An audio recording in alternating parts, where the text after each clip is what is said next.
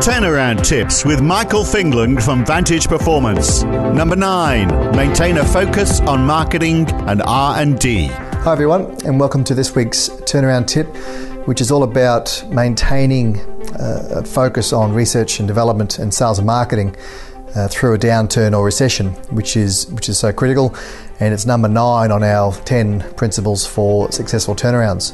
Now, I can't labour this point enough. You know, study after study has has proven that those companies that do maintain a focus on those areas through a downturn or, or recession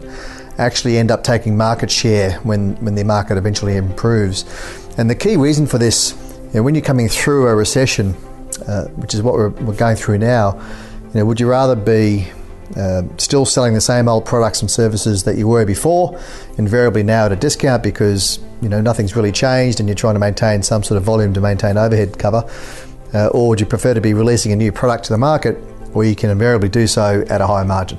The answer is very simple, and, and as I said before, those companies that do maintain a focus on that, because you know, sales and marketing that's the in, in R and D they're the, the easiest things to cut when, when things get tough. And uh, it's, the, it's that's the, the dumbest mistake you can make. If you want to maintain market share and build it through this process and use this as an opportunity to take market share from your competitors, then maintain a focus on that, particularly R&D, uh, and, and use this time to